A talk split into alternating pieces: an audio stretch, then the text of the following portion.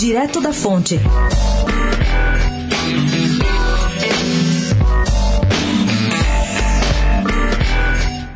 Alguém aí se lembra das famosas 10 medidas contra a corrupção? Aquela forte campanha nacional que reuniu perto de 2 milhões de assinaturas, foi encampada por procuradores do Ministério Público e virou um projeto de lei complementar? Pois é, aprovado na Câmara, ele foi para o Senado e ali está parado há dois anos. E na sexta-feira passada, meio assim do nada, foi incluído na pauta da CCJ do Senado para amanhã, terça-feira, e já é para se votar.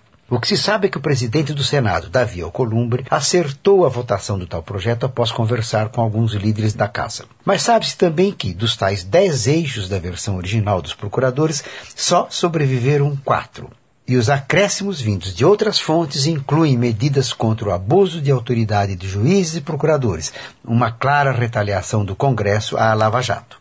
O que há de bom e pode sobreviver são a tipificação do crime de caixa 2, a culpa do eleitor no caso de venda de votos, a obrigação de auditoria nos partidos políticos e penas maiores para peculato e corrupção passiva e ativa. Vem tudo bem devagar, mas enfim, é melhor do que parado. Gabriel Manzano, do Direto da Fonte, especial para a Rádio Eldorado.